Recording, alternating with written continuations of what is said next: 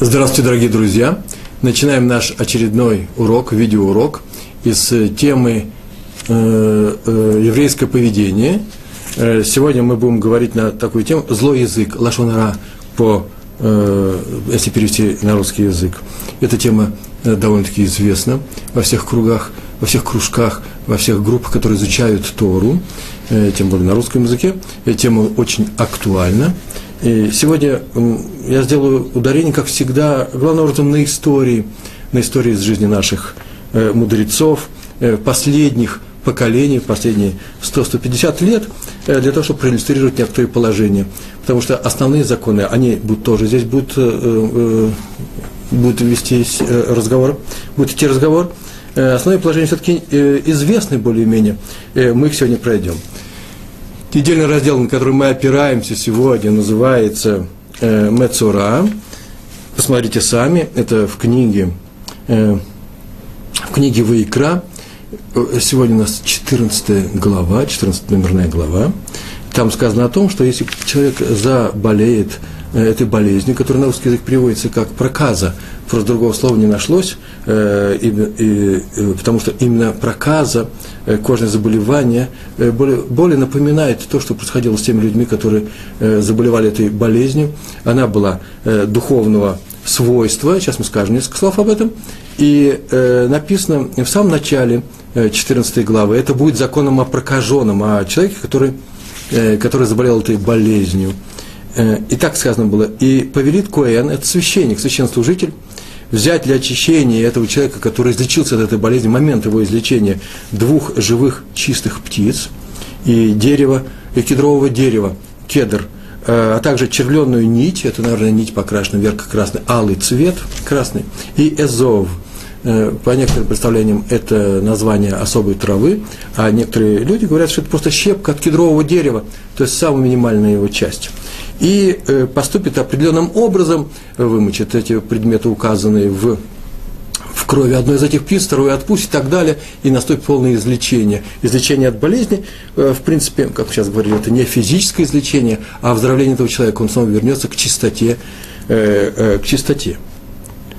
Я просто беру и читаю, что я выписал на эту тему, чтобы долго не уклоняться, потому что самое сегодня интересное, это, конечно, э, те истории, э, э, массе, массим, э, те истории, по которым мы и будем э, корректировать собственное наше поведение. Э, сказано, что причина наступления наших, наших комментаторов, причина наступления этой болезни э, доподлинно неизвестно, есть некоторые положения, о котором говорят наши мудрецы в Талмуде, в Мидрашах, но совершенно точно она духовного свойства. Я об этом сказал. Раши характеризует те материалы, которые, которые требуются для, из, для очищения после этой болезни, следующим образом. Это слова Раши. Кедровое дерево, оно самое высокое из деревьев, потому что поражение вот этой проказы, этой болезнью является э, не что иное, э, как не что иное, как кара за надменность. Человек ведет себя надменно с другими людьми, считает себя самым высоким, самым умным, самым красивым и так далее, самым богатым. Главное слово «самый» и «самое важное». И э, об этом напоминает кедр э, своим величественным видом. А червленая нить, о которой мы сказали, что это нитка, обычная шерстяная нитка, которую выкрашивают в алый цвет, и эзов – это вообще самые такие низкие предметы, самая низкая трава это была эзов. Э, почему? Потому что поражение этой проказы является также карой за надменность. Э, Э, э, э, за то, что человек себя ведет именно не, э, э, неправильным образом, э, э, не, не понимая собственной значимости как человека, э, величия своей души. Что он дел, должен сделать для своего исцеления? Такой человек смириться. О чем говорится вот этот, э, низкие вещи, эзов и вот эта нить? Просто нить, даже не одежда, не часть одежды. Функционально вообще вещь-то ни к чему и мало к чему годящаяся. Смириться от своего высокомерия, то есть принять в том, что он не самый высокий, не самый лучший, не самый, ахи, да, не самый из всех людей, осознать, что он, в принципе, он ничтожен и мал. Тогда он излечивается. Вы обратили внимание, сейчас сказал, ничтожный мал. Нельзя самоуничижаться, нельзя считать себя совсем недостойным человеком, потому что мы, люди, это то, что человек, то, что было создано Всевышним по образу и подобию его. И нельзя вот этот образ Бога Всевышнего в себе принижать, не дай Бог. Но понимать свою собственную незначимость, свою зависимость от Всевышнего, это необходимо. Мы об этом говорили, это есть, у нас были на эту тему особые уроки. Так иначе Раши пишет, что человеку нужно хорошо бы понимать свою близость к щепке, к траве, к вещам э, таким низким, маленьким. И тогда он поймет, что не для того он рожден, чтобы проявлять собственное величие и собственное превосходство над всеми людьми. В принципе, это мнение соответствует и тому, что сказано в Талмуде. Трактат Орахин, в шестнадцатый его лист, там так написано, сказал Раби Йонатан. За семь следующих вещей посылается эта вот проказа, эта болезнь, и перечисляет их со слов Раби Йонатана. Я возьму их и сейчас назову. Это злословие, злой язык, то, что, та тема, которой посвящен сегодняшний наш урок, за кровопролитие. Мало кто знает о том, что вот эта болезнь поступала еще и в, для тех людей, которые просто, мне извините, делали недопустимые вещи, убивали других людей. За ложные свидетельства, тоже совершенно неожиданная вещь, это не сегодняшняя, не сегодняшняя наша тема, мы об этом как-то говорили, за разврат, об этом говорили мы не один раз, за гордыню, о чем сейчас я упомянул, за грабеж и за скупость. Тоже совершенно неожиданная вещь. Человек скупой мог получить эту болезнь как, как наказание для искупления. И приблизительно такой же подход присутствует в Мидраше, называется «Вайкра раба», шестнадцатая глава. Там так написано. На шестнадцатая, да, шестнадцатая глава. Немножко, правда, другой формулировки, с другим набором. Там так сказано. Вот шесть вещей, которые ненавидит Творец. Мне, знаете, сейчас теоретическая часть кончится, начнутся рассказы, но вначале мы так себя делаем. Вначале мы говорим о э, высказываниях в Мидрашах, в, наших, э, в Талмуде. Мидраш говорит, шесть вещей, которые ненавидит Творец. Вот они. Гордые глаза, надменные глаза, я бы я сказал, лживый язык, лживый, в том случае не тот обязательно, который говорит неправду, может быть, правду говорит, но тот, который больно ранит. Это хуже лжи, очень часто считается. Рука, проливающая невинную кровь. Что такое невинную кровь? А где такая винная кровь? Какую кровь можно проливать? Только когда ты защищаешься, раз, во время войны, два, и в исполнение суда, который приговорил кого-то к смерти, что было очень давно, редко и сейчас и не актуально. Это мы перечислили, перечислили четыре вещи. Пятая вещь. А еще несколько вещей есть. Сердце, кующее зло, злые замыслы. Это прям точно лашон, язык, э, язык Мидраша.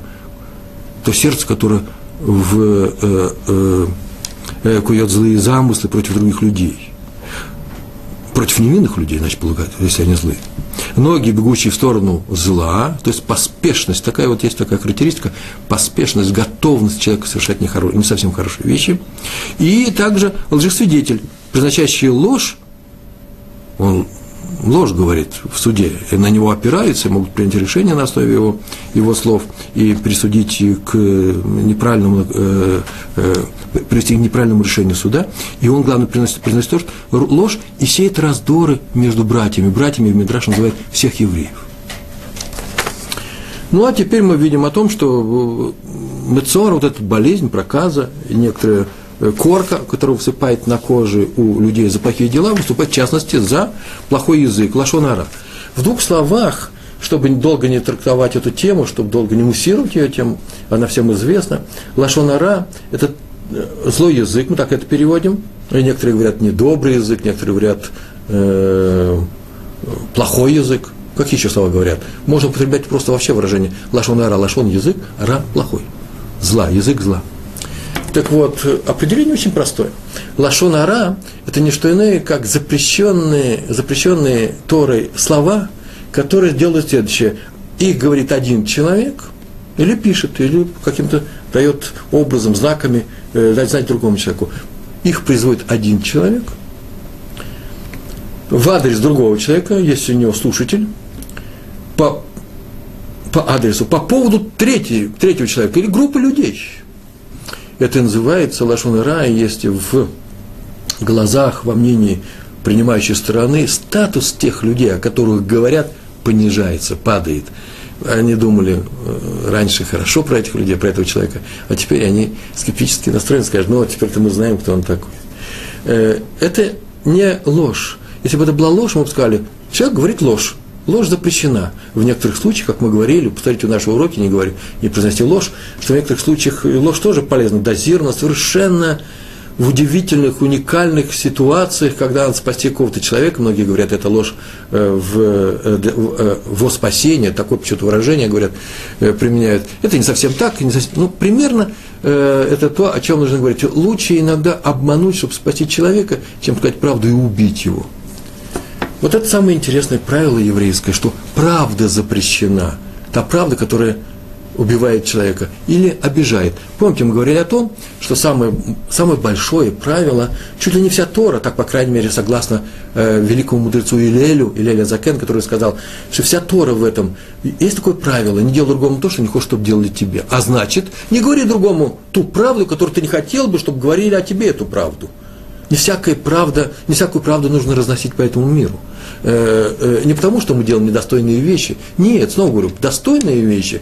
Но я не хотел бы, например, жить в открытую, чтобы любое мое слово, любое мое действие обсуждалось. А раз так, то я не хочу обсуждать и другие дела других людей без их разрешения, за их спиной и так далее. Это называется сказать нехорошее про человека. Не сказать ложь. Ложь запрещена. Не сказать нехорошую правду, то, что я не хотел бы, чтобы говорили обо мне. У других, людях, других, у других народов это называется сплетнями, не, не, разносить сплетни. Э, по, у, у евреев есть еще и такое понятие, как сплетни, рахилут. Рахилус – это не что иное, э, как… Я сейчас да, тоже даю определение по Хофицхайму, мы все читаем из книг Хофицхайма. Так сказано. Э, сплетни – это те слова, любые слова, которые что увеличивают или рождают, или производят, а не дай Бог, и увеличивает ненависть между людьми, ненависть между евреями, нелюбовь и приводит к расколу общины, не дай Бог. Это называется рахилут, тоже добивается, достигается при помощи слов, это совершенно запрещенная вещь, и нужно дважды подумать о том, прежде чем сказать что-то, в результате чего может родиться нехорошая какая-нибудь вещь, или ущерб какому-то человеку, или э, понижается на самом деле его статус в глазах хотя бы некоторых людей нашей общины. Все это дается, снова повторяю, по книге Хофицхайма. Я сейчас расскажу историю про самого Хофицхайма, который показывает именно как самое незначительное, может, замечание или неудачно сказанное слово может привести к неприятным вещам, доставить неудобства или даже вообще серьезной неприятности людям. Однажды Хофицхайм, уже будучи взрослым человеком, выехал в другой город. Он поехал из Литвы в Польшу, это было в одном месте, в одном государстве, он поехал в польский город. Хотя нет, это уже было после революции семнадцатого-восемнадцатого года и прочее, когда Польша отделилась, и Хофицхайм оказался живущим в Западной Беларуси на территории Польши.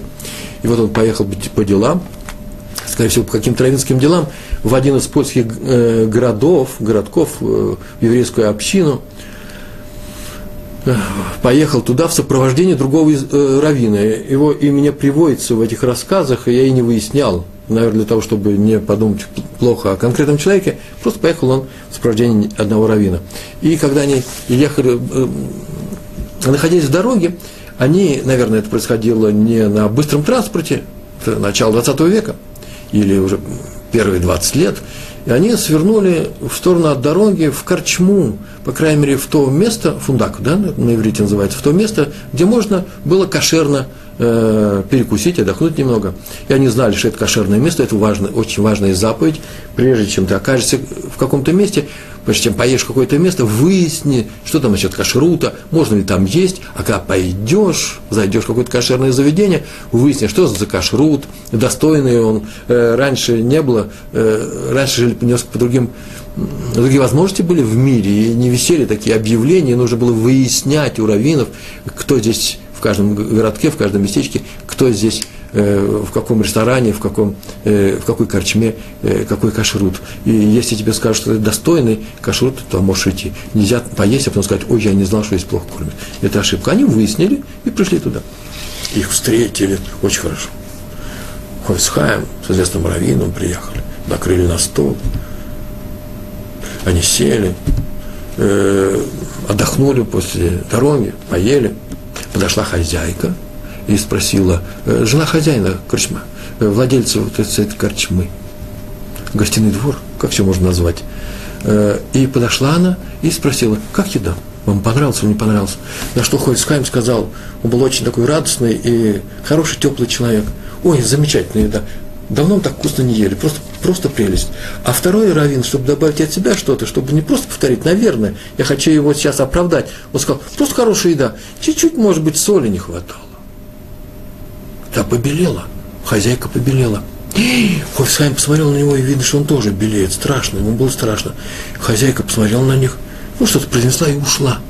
И Хофицхайм сказал ему несколько слов, которые, извините, я записал, почему они важны, потому что он, будучи ученым еврейским, говорил конкретные вещи, и чуть ли может просто нумеровать их. Первый пункт, второй пункт, третий. И так и сделал. Он сказал, что ты сделал? Во-первых, он ужасно расстроился. Он так сказал, всю жизнь я избегаю слушать лашон ара. Лашон ара – это нехорошие слова в адрес другого человека. Сейчас ты при мне сказал в адрес этой кухни плохие слова. Всю жизнь я избегал. А тут ты одним словом очень быстренько сделал так, что, видите, я нарушил.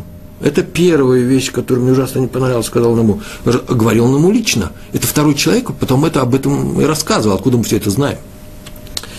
А отсюда следует говорить, что раз мы так начинаем с тобой дорогу нашу, то небу не угодна наша поездка, если мы до такого дошли, что такое с нами случилось. Тут расстроился, тоже побледнел. Он говорит, а что случилось? Я сказал только про соль. Ты сказал, сказал про соль? Смотри, что ты сделал. Во-первых, а, ты обидел хозяйку. Ты видал, как она побледнела? Так не делают в ответ на то, что как нам гостеприимно, нас хорошо принимают здесь. А потом учти, что навряд ли хозяйка этого, этого постоялого двора сама готовит на кухне. Она, наверное, не повариха, она человек состоятельный. У нее там нанятые работники и работницы. Повар у нее нанятый. А раз так, то скорее обычно в какие повара? Повара берут вообще-то бедных женщин. Люди, которые нуждаются в, в заработке. Потому что работа слабо оплачиваемая. В то время это не сейчас, не Париж, не центр, не, не центральные рестораны. Слабо оплачивалось. Но в то же время оп- повар должен быть опытным человеком. У нее, судя по всему, это хорошая еда. Это опытные повара у нее были. Повариха-то неопытная. А раз опытная, то, скорее всего, она в возрасте. А раз она в возрасте, значит, она нуждается... Она же работает на этой работе. Значит, она нуждается в работе, у нее, наверное, мужа нет, иначе зачем она пошла повариха работать? Она вдова, которой больше нечего кушать, кроме единственного заработка здесь. Сейчас придет хозяйка туда, после наших слов, известные раввины пришли, еда плохая, несоленая. Скажет, что ты не дала соли, смотри, в следующий раз повнимательнее будь. Та в ответ скажет, я, соли было нормально, я, как всегда, попробовала перед тем, как отдать эту еду. Тем самым ты, знаешь, что ты сейчас сделал? Ты спровоцировал ее на ложь, потому что первая реакция ее – сказать, я не виновата. А соль, наверное, не, наверное, не хватало, раз ты так сказал. Значит, она сейчас соврет. После чего хозяйка скажет, что ты врешь. После чего он скажет, я не вру, у них начнется ссора, скандал. После чего хозяйка, ты меня извини, а хозяйка, скажет, что я тебя увольняю, она ее уволит. И эта женщина своими детьми останется без работы. Вот что ты сказал сейчас, сказав, что соли было недостаточно. А следовательно, перечисляю сейчас, какие ошибки ты совершил. Так он сказал этому раву, и этот рав донес своих учеников. Во-первых, сказал лашон ара. Лашон ара понизил статус у слушателя. Это я, это я, про хозяйку, хозяйки, про ее повариху. Заставил меня и хозяйку выслушать лашон ара, заставить выслушать, это называется тоже запрещение. Способствовал тому, что хозяйка пошла и повторила твой лашон, лашон ара перед поварихой, это значит способствовать плохому, это называется лифней ювер, знаете, да, такое правило, толкнуть другого человека к нарушению, это называется не ставь перед слепым э, преграды, человек инстинктивно пошел, сделал нарушение, это третье нарушение. Четвертое, причем здесь тут есть грех сплетни, рахилут, почему? Потому что сейчас они будут скандалить, ссориться, и э, э, раскол в еврейском народе. Способствовал тому, что повариха скажет неправду, это лифней ювер, точно, да, она же скажет, ой, соль-то была, а соли не было.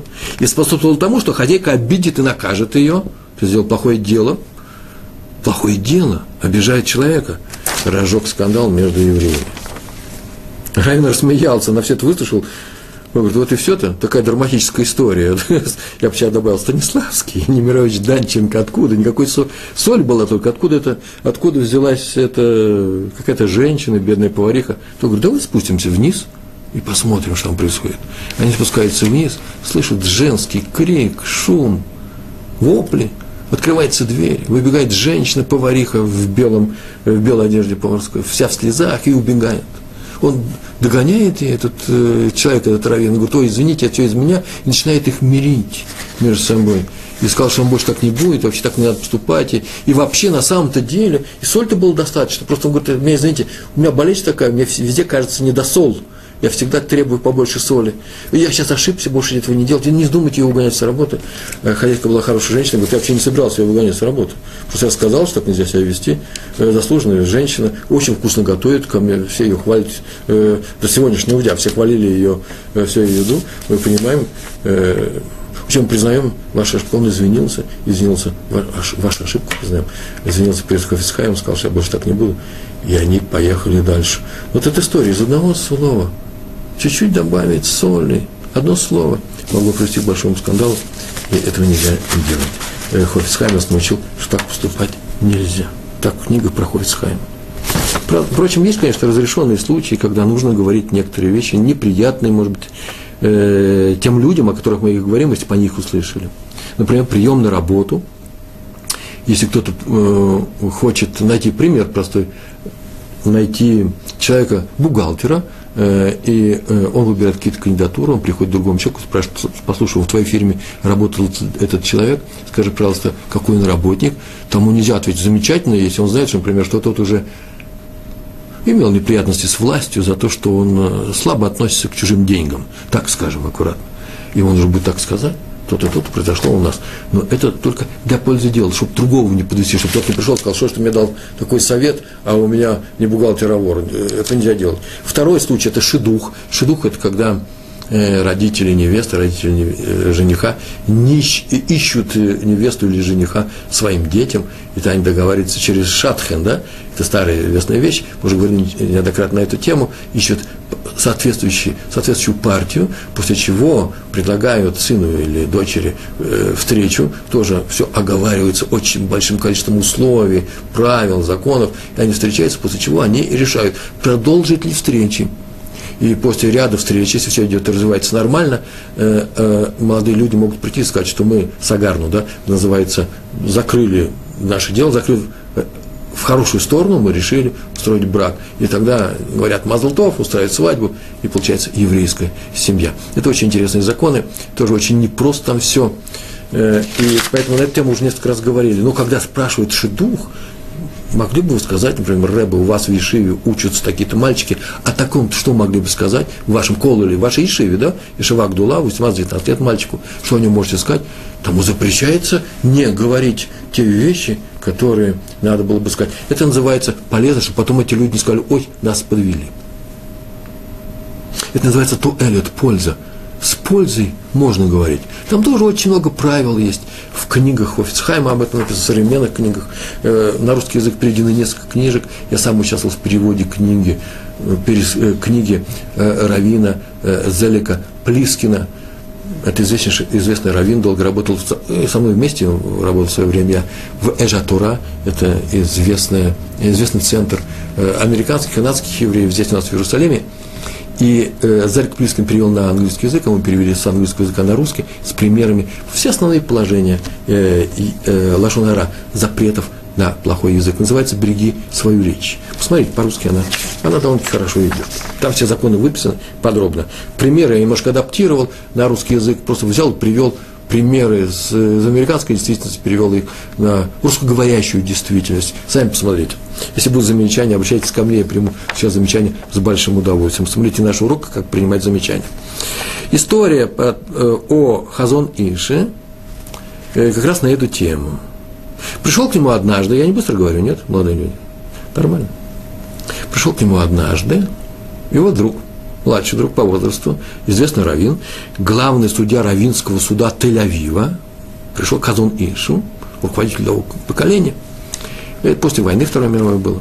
Раби Шмуэль Борух Вернер, известнейший человек, и сказал, что у него вообще серьезная вещь. Он стоит перед серьезным вопросом и не знает решения этой проблемы. А именно, однажды они слушали в суде, в равенском суде, дело о разводе одной пары. И пришлось их развести, они по обоюдному согласию пришли сюда, они хотели развестись, дали гет. Гет – это необходимое письмо разводное, которое после решения равенского суда, раввинов, муж пишет по установленной форме жене, и дают ей в руки, как только она взяла это в руки, приняла себя, она становится разведенной и теперь может снова выйти замуж за кого нужно, за кого хочет, за кого можно. А без этого она не может это сделать. И вот они слушают такое дело, по той причине, что муж, оказывается, по решению врачей, и вообще они давно живут, нет детей, и у мужа этого детей быть не может. Ну, дело, дело, обычное дело. Обычно, вы знаете, раввинский суд никогда не объявляет причины своих постановлений. Он может сказать устно, но все, что касается частной жизни определенных людей, которые к ним пришли, запрещается к огласке. И правильно, такое положение, это закон еврейский. Почему? Потому что если евре, еврейский суд будет объявлять причины, по которым к нему обратились суд, э, э, э, истец и ответчик, то э, в народе, в, в еврейском общении упадет э, э, доверие к этим судьям. Никто не хочет, чтобы о них говорили больше, чем положено. Это прямая тема для лашон ара. И вот, после того, как они сделали этот развод, к нему обратился, к нему лично, к Рабби Шмуэлю Боруху Вернеру, Вернеру обратился один человек, еврей, уважаемый еврей, их общины, и спросил, что так вот есть у нас Аврех, Аврех – это человек, который учится в Кололе, там вообще-то учатся жена, женатые мужчины, а этот человек уже был женат, ему остался Кололе, это ешива для взрослых людей. Мы говорили об этом.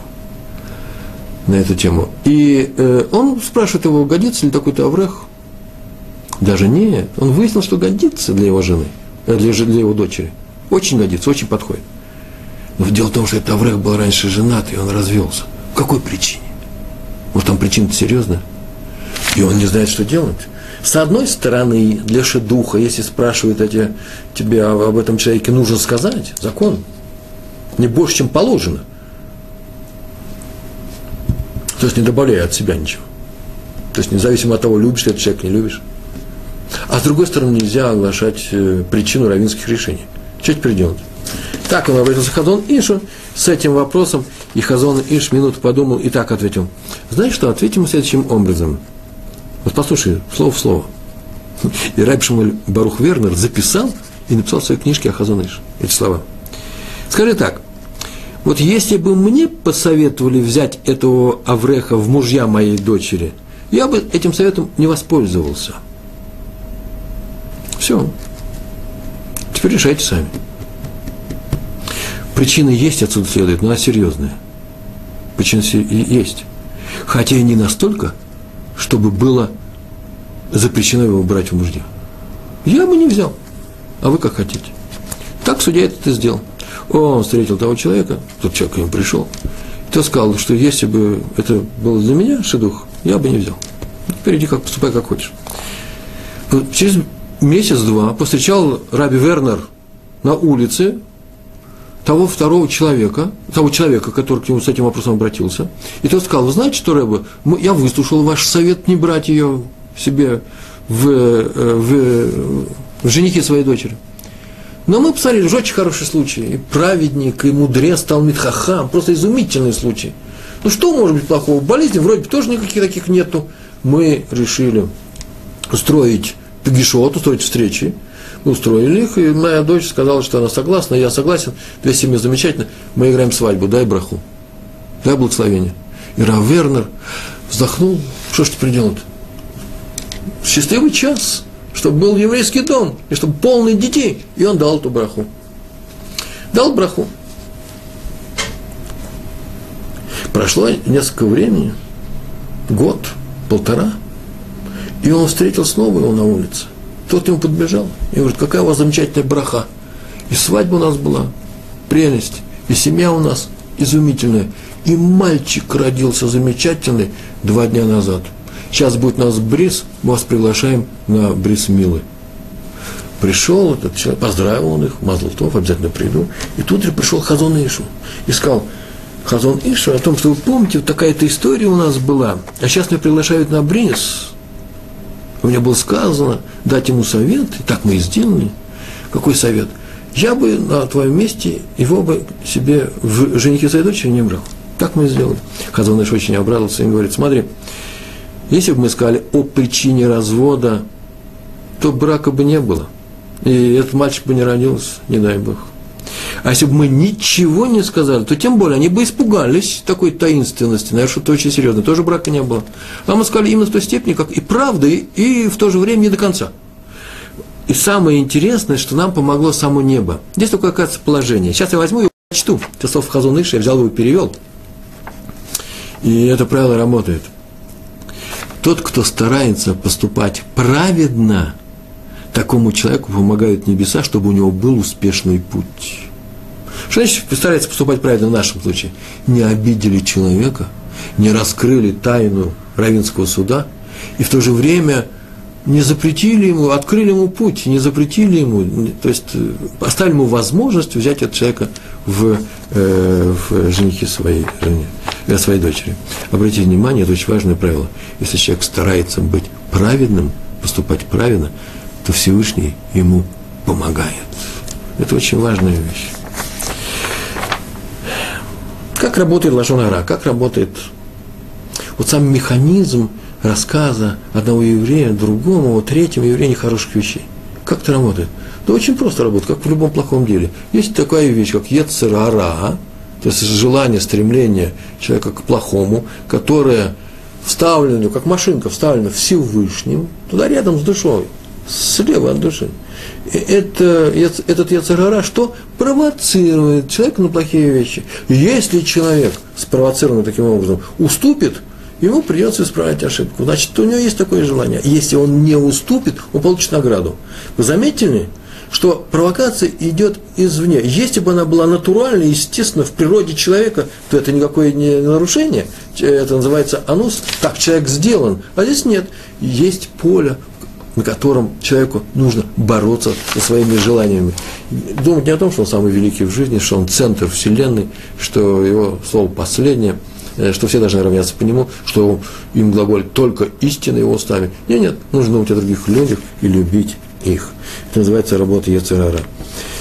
Так работает йецер ара. У него есть некоторые правила, мы говорили об этом, по-моему, в самом начале, год назад, мы говорили о том, как работает йецер ара, а тем более говорили в тех двух урок, видеоуроках, которые называются «Основные положения», там подробнейшим образом мы говорили о том, как работает йецер ара, плохое начало в человеке, как работает йецер ара, хорошее начало в человеке. Посмотрите, посмотрите, это, по-моему, это очень нужные и интересные уроки. Я не знаю, как я их рассказал, удачно или неудачно, но, по крайней мере, на них я в своих уроках имею право ссылаться. И помню только одно, и здесь нужно сказать, что йецер ара работает, работает с ним следующим образом. Его не слушают, с ним вступают в дискуссии. Он мне говорит, что что-то нужно сделать. Не, я не, не, не хочу его убедить, что так положено делать. Вообще никак не слушаю. Почему? Он меня всегда уговорит, если я, под, э, если я вступлю с ним в разговор. Магид из Келема был такой великий ученый, который сказал, что как работает, показал, как работает йецер ара в случае лашон ара. Йецер ара – плохое начало, в случае плохого языка. Лашон ара. И показал такой пример. Два человека поссорились. Поссорились, поссорились по своим делам, по своим вопросам, какая-то тема была у них сложная. А потом помирились. Один из них помирился натурально, как сейчас говорят, реально. Решил исправиться, наверное, там была часть его вины тоже. И он э, э, на самом деле начал думать о том, человеке хорошо, стал другом его. А второй тоже помирился, но притворно. А внутри затаил обиду, так он ходил с этой обидой. Что он сделал? Так, согласно той притче, которую рассказал Магид из Келема, он пошел к фальшивому монетчику. Есть такие люди, вы, наверное, не слышали об этом, но есть, поверьте мне, которые подделывают деньги. Не обязательно монеты, может, купюры какие-то. На них выйти очень трудно. Этот человек вышел и предложил им за определенную сумму купить большую, большую партию вот этого фальшивого товара. Этим они и зарабатывают. Они подделывают деньги и сбывают их тем, кто эти деньги потом э, устраивает. Это очень трудно сделать, почему? Потому что фальшивомонетчики обычно боятся посторонних людей, кто-нибудь выведет, выведет на них полицию, поэтому это нужно было предпринять некоторые действия. Почему я это говорю? Почему? Потому что этот человек настолько был, наверное, нехорош, настолько, притворяясь другом, настолько хотел сделать своему другому ближнему плохие вещи, что он таки преодолел все эти препятствия, пришел к ним и уговорил их, и получил большую, большую, большую партию вот этих фальшивых купюр. После чего пошел к, к тому своему приятелю, якобы приятелю, тот был торговцем, и закупил у него большую партию товара и расплатился тут же на месте. Огромную партию товара. Чем расплатился? Этими купюрами фальшивыми. Тот обрадовался. Почему обрадовался? Во-первых, он заработал. И заработал хороший заработок. Большую партию товара продал. Вторая вещь. Это, ну, тот заплатил не обещаниями, не, не бумажками, не обещаниями в будущем заплатить. А тут же, вот они, вот они, деньги живые. И третье, самое главное. Тем самым было показано, что тот, оказывается, он друг мне. Я-то переживал, думал, слушай, вот, может, у него что-то осталось нехорошее по отношению ко мне? Нет. Он ко мне раскрыт, хорошие вещи делал. Я обрадовался. Взял все эти вещи. Тут же нарял на полиции, сделали обыск, его отправили в тюрьму. Магид из Келлама продолжает. Вот так работает яцер ара. Он не спорит, а соблазняет, притворяясь, притворяясь другом. И говорит, знаете, как лашон, э, яцер ара работает? Скажи-ка об этом лашон ара. Яцер ара, плохое начало, говорит мне, скажи об этом лашон ара. Почему? Ну, он же полный злодей, о нем можно. Или... Знаешь что, давай его позорим немножко, скажем нехорошие вещи, пускай им будет позорно, перед всеми прям, барабим, перед всеми. Почему? Вот только тогда он исправится, без этого он не исправляется, и в ус не дует. Или об этом можно сказать даже небольшую ложь, э, пускай люди подумают о нем плохо. Почему? Потому что, извини, чтобы людям мы сделаем добро. Есть такая вещь, даркай шалом, чтобы людям сделать хорошую вещь, иногда можно сместить некоторые акценты права. Так вот, я смещай. Почему сейчас мы сделаем всем хорошо? Они от него отстранятся. Он плохой человек, отстранятся от него. Так вот, это говорит яцер ара, который говорит, разрешено сейчас сказать плохие слова, плохую речь про данного человека. Ты посмотри, какой он, и какой ты, и какие эти люди. Их надо спасать от него. Это называется не что иное, что яцер ара может кому угодно всучить, подсунуть свой поддельный товар. Это яцер ара, поддельные банкноты. И можно кому угодно их подсунуть. Если человек не отличает настоящих банкнот от фальшивых, научитесь отличать их. Тот, кто отличает их, тот уйдет от плохого совета своего яцера и скажет, так поступать нельзя. А для этого надо что сделать? Нужно научиться отличать хорошие слова от плохих. А что для этого нужно делать? Учить законы лашон ара. Значит, учить книги. Это не простая вещь, наполниться просто желанием не говорить ничего плохого о людях. Нет, надо изучать законы. Тот, кто их изучает, только тот, повторяю, это очень важные слова в моей речи, только тот и э, может э, уберечь свою речь от э, плохих слов. Если кто-то не изучает, рано или поздно где-нибудь что-нибудь плохое скажет. Как тот человек про соль. Немножко соль надо было добавить. Про Хофицхайма еще одна история, когда Йешива Радин, это важная история, мне кажется, она важная, когда Йешива Радин, а Йешива – это город, сейчас в Беларуси, а это была Литва, часть Польши. Беларусь, Польша, Литва, все три вещи назвал одновременно. Хофицхайм там был, город Радин. Центр еврейской цивилизации того времени, начала двадцатого века, центр. Мудрейшие люди, оттуда вышли все люди, которые потом рано или поздно начали, сделали ешивы, которые создали весь еврейский мир сегодняшний, сегодняшний, в Америке, в Европе, здесь, в Израиле. Все вышли из Радин, а до этого вышли из Воложин, из второй великой ешивы, Воложинская, о которой тоже нужно специально говорить. Нужно о ней написать статью на Толдот Ешурон, Толдот.ру, у меня есть статья на эту тему, обязательно напишу, блин, эндер, без взятия на себя обязательств. Так вот, Йешива Радин однажды раскололся на два лагеря. Э, на тему одного крупнейшего раввина, во всех историях приводится его имя. Я сейчас ее не буду, не буду приводить, приводить это имя, почему? Потому что не нужно. Зачем бросать лишнюю тень на другого человека? У него были большие сторонники, многие говорят, что он был прав, у него были большие неприятели, э, неприятели большие, да? Так можно сказать, которые говорили, что вообще-то нужно его вывести из этой ешивы, так или иначе, все считали себя правыми, все раскололось на два лагеря. Позвали Хофицхайма, чтобы он решил этот спор. Он уже был пожилым человеком, он собрал свою ешиву, два часа он говорил свою речь, И я очень часто встречаю отдельные куски, отдельные отрывки из этой речи. Все слова просто необыкновенные. Сейчас я вам приведу один из отрывков этих, очень важно. Он сказал: мне больно говорить вам здесь об этом, но хочу, не хочу, это закон. Сейчас я буду говорить не о своих эмоциях, я вам сейчас скажу закон, дин. Послушайте. У Рамбама написано, что тот, кто нарушил запрет на злую речь, плохую, плохие слова сказал, у того нет доли в грядущем мире. Ламаба. Нет доли. Нет у него будущего. И это Рамбам вывел в своих законах из устной Торы. Тосефта, посмотрите, Тосефта П, э, в первой главе об этом написано. Из высказываний мудрецов Талмуда. И он сказал: мне больно об этом говорить, повторяю, но хотите или не хотите, пред мудрецами, учениками Торы, которые сидят здесь. Это Ешел Радин, центр мировой цивилизации, добавляю я. Так вот, мне больно, но хотите или не хотите, таков закон. У того, кто хоть слово скажет о другом человеке, лашон ара, плохое слово, нет олам аба. Вы, наверное, думаете, каждый сам о себе, так сказал Хов Ицхаим, что вот моя сторона в этом споре правильная, правдивая, я, я на стороне правды, я действую из самых лучших побуждений, для, не для выгоды, для самого, для самого себя. Тут спор у нас идет, а лишем шамаем называется, а во имя неба. На небе это обязательно учтут, и я не потеряю свою долю в, в грядущем мире. Так вот, это ошибка, потеряете. Послушайте, почему. Однажды, это было очень давно, первые Танаим, Танаим – это мудрецы Талмуда, мудрецы Мишны, еще до написания Талмуда. Персонажи Мишны, крупнейшие ученые, э, вторая половина, э, и сразу же после разрушения второго храма, второй, второй период существования второго Иерусалимского храма.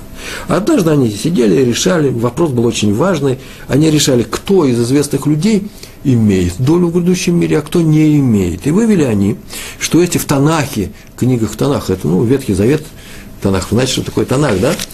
Тора, Невиим, и Ктувим, э, пророки и Писание. Если о каком-то человеке написано, что «и делал он зло в глазах Всевышнего», такие слова, злые вещи он делал, то у этого человека нету грядущего мира. А про царя Соломона, Шломо Амелех, алав шалом, да будет упомянуто к миру его имя, это обязательно нужно добавлять. О нем так написано в книгах Танаха. И делал Шломо Амелех, Шломо, царь Шломо, делал плохие вещи, царь Соломон, делал плохие вещи в глазах Всевышнего. А значит, у него нету олам аба. Так они решили объявить по всему еврейскому народу. Всех они. Список целый был. Царь Шломо в том числе. Я даже знаю, за что. Это написано в Талмуде. О том, что э, э, под старость он завел себя гарем из иноземных женщин, позволял им идолопоклонство, делал еще некоторые вещи, такие очень непростые. Э, но всему было причиной, и в Талмуде рассматривается, почему нельзя назвать его грешником, э, нарушителем и так далее. Все это объясняется, как и многие вещи в нашей истории, требуют специального объяснения. Э, Трудные места есть в Талмуде, есть в Торе. Посмотрите на Толдот и Шурун, цикл моих лекций «Трудные места в Торе», про Сару, Авраама, про наших працев.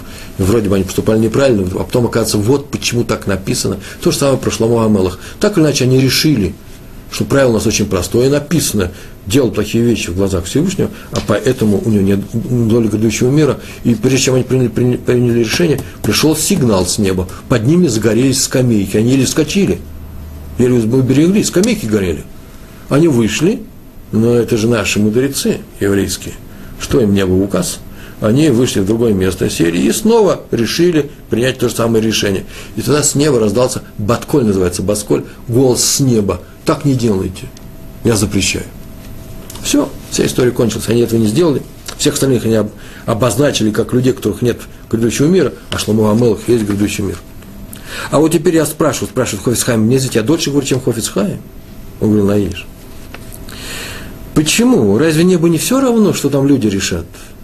Там внизу люди решили, есть олам аба, есть и грядущий мир царя Соломона, Шломо, нет у него. На самом деле у него есть. Зачем нужно обещать, объявлять с неба, не решайте? Пускай решает что угодно. Небо посоветовало, будет грядущий мир. На самом деле так оно и есть. Не. Дело в другом, совсем в другом. Дело в том, что со дня получения, вручения евреям Торы работает одно очень интересное правило. Как постановит суд внизу, людской суд, еврейский суд, суд раввинов, так примет и Всевышний на небе, Верховный суд. Такое правило есть. Поэтому если мудрецы решат, что у царя Соломо, Соломон, царя Шломо, не дай Бог, нет у грядущего мира, тут же он его лишается наверху. А поэтому небо запретило это. И люди не приняли это решение. Поэтому, также в нашем случае, сказал Хофицхайм перед своими людьми, каждый думает из вас здесь сидящих, что он прав, выступает в защиту Торы. А раз в защиту Торы, то он получит место в грядущем мире. Это не так. Уже принято решение людским судом. Читайте у Рамбама, что человек, нарушающий запреты лашон ара, не получит свою долю независимо от его намерений. А раз это принято людским судом, то принято на небе. Вы хотите лишиться, хотите лишиться своего грядущего мира? Такая вот история была сказана. Мы говорили о том, что надо говорить в следующей истории, надо говорить правду по делу шедуха, будущего брака. Между прочим, я уже говорил однажды об этом, э, великий цадик, наш русскоговорящий раввин Раф Ицхак Зильбер Зацаль, да будет благословенна его память. Каждый раз, когда его спрашивали о шедухе, в таком-то молодом человеке, годится он или не годится, всем говорят, только хорошие вещи. И когда нас сказали, ну, Раф Ицхак, вы только всех хвалите. И он такую фразу сказал, да кто, послушай, фраза очень интересная, да кто я такой говорить плохо о евреях? Тоже замечательная фраза. Я все время, когда слышал эту фразу, от него слышал этого. Знакомых я близок был. Рава Ицхака Зильбера я учился у него. Он приезжал там в Ешиву, в Швутами. И когда я слышал, я думал, вот какая интересная фраза, как замечательно. А потом оказывается, что он просто повторяет именно то, что науч... говорили величайшие мудрецы нашего э, э, э, еврейского народа. Дело в том, они просто говорили, они так жили по этому правилу. Пример простой, про Хофицхайма снова. В тысяча девятьсот семнадцатом году, после революции, после февральской революции, в Москве заседал, собрались крупнейшие раввины тогдашней, тогдашней России.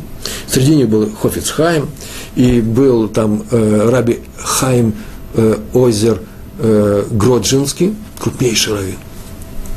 Они собрались, и они решали следующий вопрос. Они должны были выбрать выборщиков для того, чтобы создать комиссию, которая работала бы в Санкт-Петербурге по всем еврейским вопросам и была бы э, рядом с властями, э, по всем вопросам, которые связаны с синагогами, с, с миквами, с, с прочими вещами. Э, это же было разрешено временно, временно, не знаю, какое было правительство после февральской революции. Э, демократия была в России, и поэтому они седали и решали этот вопрос.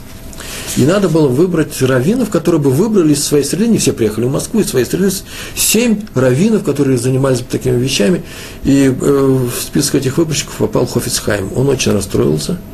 После этого заседания он подошел к адмору из э, Любавич, тогдашнему адмору, известнейший человек, и сказал, что поскольку у адмора из Любавича очень такое весомое слово в этой комиссии, он его просит, послушай, вычеркни мою фамилию, пожалуйста, это из этого списка. Адмор Любавич был моложе Хофицхайма, Хофицхайм был уже пожилой человек, сказал, а в чем дело, почему? Тот сказал, что, ты знаешь, вот эту фразу сказал, кто я такой, чтобы обсуждать кандидатуру других евреев. Когда обсуждать будут, ведь нужно будет говорить и за, и против, а против нужно обосновать. А обосновать, это мои слова, я расшифровываю его фразу, а обосновать придется, называть какие-то нехорошие вещи, я не хочу. На что адмор сказал, если, не хочешь, если вы не хотите ничего сказать плохого, а других евреев, так можно вообще говорить только хорошее, а плохое молчать. Вот об этом сказать хорошее, а про это смолчать. На что Хофицхайм сказал, резон вполне сказал, извините, конечно, мне говорит Ребе, но потому что я смолчал об этом человеке, скажешь, что я, наверное, плохо о нем думаю. Я не умею, я не могу. На что адмор тоже сказал, а вот за все время долгого пребывания Хофицхайма у себя в Радин, в городе Радин, я слышал, несколько раз избирался главный раввин города. И главный раввин избирался тоже из нескольких кандидатур. И как же вы участвовали в этих э, разборках, да, в этих заседаниях? То вы знаете, вот так получалось, что каждый раз, когда нужно было обсуждать новую кандидатуру, у меня появлялись срочные неотложные дела за городом, и мне приходилось уезжать. Вы же не хотите, чтобы я так в Санкт-Петербурге себя вел? И поэтому его из этих списков вывели. Кто я такой, чтобы обсуждать других евреев? Это сказал Хофицхайм. Кто я такой, чтобы о других евреев сказать плохо? Я сказал раби Ицхак Зильбер. Э, совершенно замечательный праведник, благословенная его память. Часто лашон ара говорится в знак расположения к другому человеку, который это рассказывает, мне неудобно его обидеть, я отслушаю, неудобно же обидеть. Вот на эту тему есть притча. Один не совсем честный человек, обманщик, скорее всего, нарядился в богатой одежды. Это я прочитал в современных книжках у своих детей. Просто на столе лежали книги, они известны. Нарядился в богатой одежду, вышел на улицу собственного города в поисках кого бы обмануть. И встретил, ну, чужестранца, э, э, приехавшего богатого купца из другого города. Я втерся к нему в доверие, потому что ну, тоже уважаемый человек в богатой одежде. Водил его по городу, обещал знакомиться с известными людьми, с правителями, суды э, на хороших процентных э, условиях. Э, То есть сказал, что он будет помогать, чувствует к нему расположение, и тот к нему проникся тоже доверием. В конце концов, он вел в ресторан, сказал, ты вот сейчас, назад мне понравился, заказывай что угодно, что твоей душе угодно, ешь, пей, гуляй, я буду с тобой сидеть, все, я, за все я заплачу. После того, как они все так и сделали, тот согласился, он потихонечку встал, ушел, и тот остался один. Когда к нему пришли владелец этого ресторана, что платил, он сказал, что такая-то история с вами произошла, и поэтому э, меня обманули, э, пришлось заплатить. Не проходит это объяснение. То же самое в случае с лашон ара. Слушаем мы в компании этого человека, нам теряется доверие, а мы потом расплачиваться будем одни. Я выслушал чужое лашон ара, плохие слова, а расплачиваться я буду один. Меня подвели. И никогда не скажу, смотрите, это он виноват. С него, с него и спрашивайте, его и наказывайте. Это не получится. Так написано в наших книжках для наших детей. Очень часто это и в семье бывает.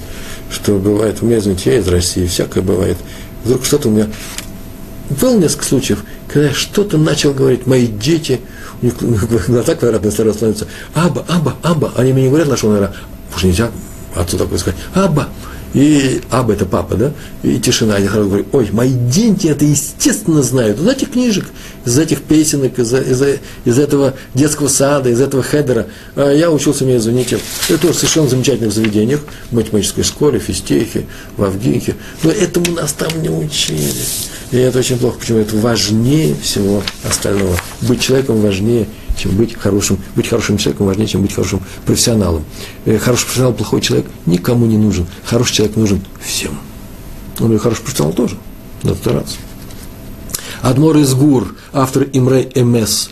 Я о нем часто говорил, уже рассказывал рассказы. Он говорил очень мало. И очень часто... Он вообще просто мало говорил, чтобы не сказать, не дай бог, какого плохого слова. И он вообще считал, целый урок у нас на эту тему был, э, говори кратко и по делу. Он вообще говорил намеками, сигналами. Очень часто, пока, что что-то нужно было принести, просто показывал на это пальцем. И все домашние знали, приходящим людям, Ремос называется, да, намек. Это было трудно, но э, его сын Адмор, тоже Адмор, гурский Адмор, автор книги «Алеф Симха», говорил о том, что были сложности, и нужно было переводить слова отца хасидам, которые приходили к нему. Своей второй жене Фейге Мин, Минеш, Фейга, так ее звали, вторая жена, он второй раз женился как попозже, он после свадьбы предупредил, я говорю очень мало. Каждый еврей должен говорить мало, а я тем более. Жена спросила, а в чем твоя особенность, почему ты тем более? И он сказал, у меня много хасидов. И эти хасиды, каждый из них может по одному моему слову пойти в огонь и в воду. Чтобы этого не произошло, чтобы их пожалеть, я говорю минимальное количество слов. Так он сказал, это шутка, но это и правда так было. Такой был особый человек. Старайся говорить лучше меньше, лучше быть непонятым, чем обидно, чем не нужно, обижая других людей. Обижая именно через лашон ара, плохие, плох, плох, плохой язык. Раби Арье Левин рассказывал, что он был, когда он был молодым, великий человек был. Он был еще в России, он однажды сидел в синагоге своего города, где-то в Литве, и учился.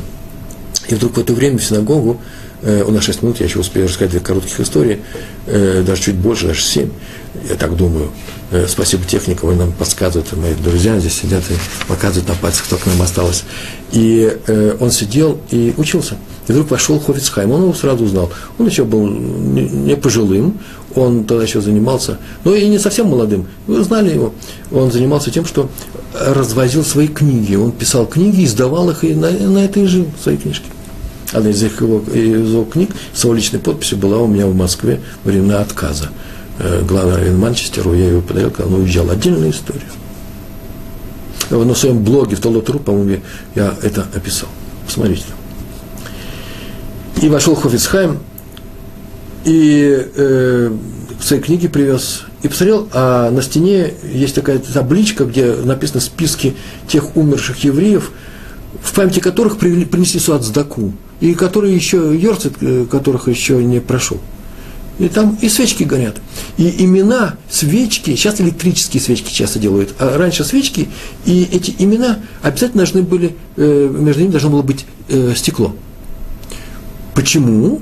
Это известное правило. Для того, чтобы надпись, сделанная от руки, тогда не было компьютерной графики, от руки писали, чтобы она не, с, не съежилась, чтобы не стала плохо заметна, чтобы она не сникла. Почему-то получается безайон, получается неуважительное отношение к умершим. И поэтому нужно было делать стекло. А тут он вошел, стекла нет. Свечка, свечка горит, свечи горят, а тут список есть. И он подошел, первый человек спросил, почему у вас нет стекла? Сухой, почему стекла нет? Тот сказал, у нас есть габай, который не хочет. Хорис Хайм услышал, он закрыл руками уши и выбежал. Почему? Нужно вообще надо было на самом сказать, я не знаю почему, у нас есть габай, спросите его, он ответит вам. Наверное, есть причина. Возможно, причины есть. А тут было сказано так, как будто габай плохой. Его уже осудили. Хорис Хайм закрыл уши руками и выбежал. И Арье Левин, праведник иерусалимский, сказал, что с тех пор я начал совсем по-другому относиться к этому запрету. Я готов я закрыть уши своими руками и выбежать наружу, как это сделал Хорис Хайм. Еще одна история. Осталось четыре минуты. Раби Аарон из Карлина, пять минут, и известнейший хасидский праведник, ехал к своему учителю. Среди моих слушателей есть хасиды. Это история про них. Ехал он к своему учителю, Магиду из Межерич, известный город Межерич. Он ехал с группой, извините, извозчиков. Тоже они ехали на телеге, такая была транспортная телега, я так полагаю. И как дилижанс. И там ехали люди очень простые. Сами они извозчиками были. Или люди, или торговцы с котом, не знаю. Наверное, извозчики, сейчас скажу почему. И они начали говорить между собой. Простые люди, не ученые, начали кого-то обсуждать. И широкой рекой плохой язык, лашон гара полился. Чтобы это не слушать, а сойти некуда. Темно, ночь, на улице города нет. Раби Аарон из Карлина, город такой Карлин, тоже в, вступил в этот разговор и задал вопрос о лошадях, об, про эту лошадь, про такую-то лошадь. Они были все извозчиками, и они начали обсуждать лошадей и говорить очень много, подробно, и он с ними тоже обсуждал, всю дорогу обсуждал, и виды лошадей, их сорта какие, и как с ними работают, и цены на них на рынке, очень долго. А потом они приехали в, в город Межерич, и там встречали Раби Аарона, встречали люди, и все вышли, его приветствовали. И эти извозчики подошли к нему и сказали, ой, да ты, оказывается, рав, раввин, а мы думали, что ты простой, ты такой тонкий знаток о лошадях оказался. Зачем ты с нами говорил о лошадях? Только вы понимаете, я услышал, что вы сейчас начинаете говорить слова, которыми можно убить людей. Я решил, что лучше убивать лошадей всю дорогу.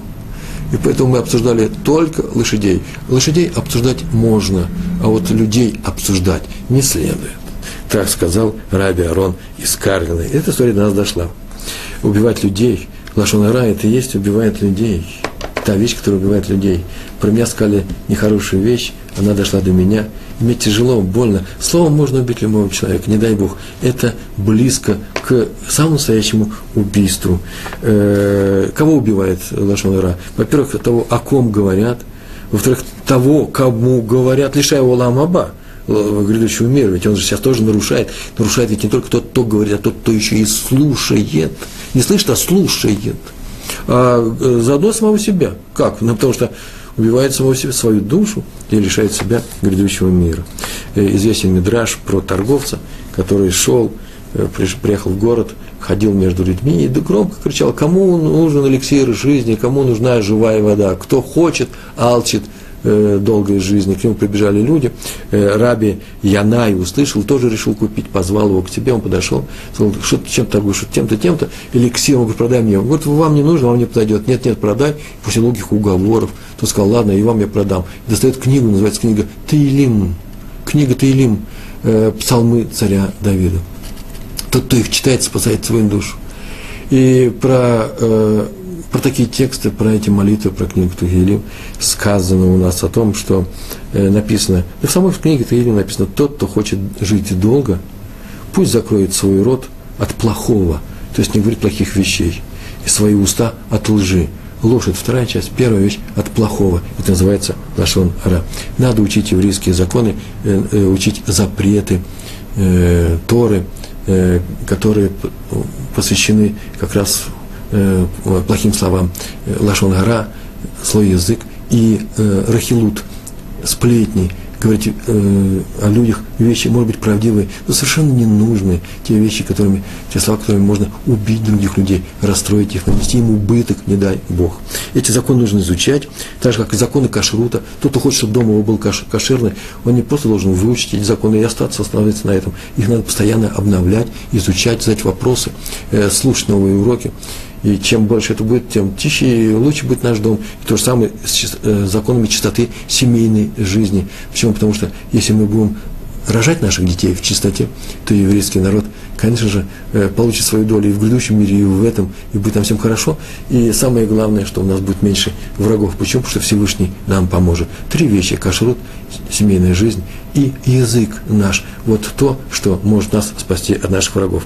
Тот, кто учит их постоянно, эти законы, то будет меньше нарушений. И да поможет нам Всевышний для того, чтобы мы дожили до того времени, когда весь еврейский народ увидит свое спасение воочию, когда вернется к нам наш храм, и когда будет мир на всей земле, в том числе и у нас в Израиле. У нас в Израиле это в еврейском народе. И у всех людей, которые любят евреев. Большое вам спасибо, всего хорошего. Шалом, шалом.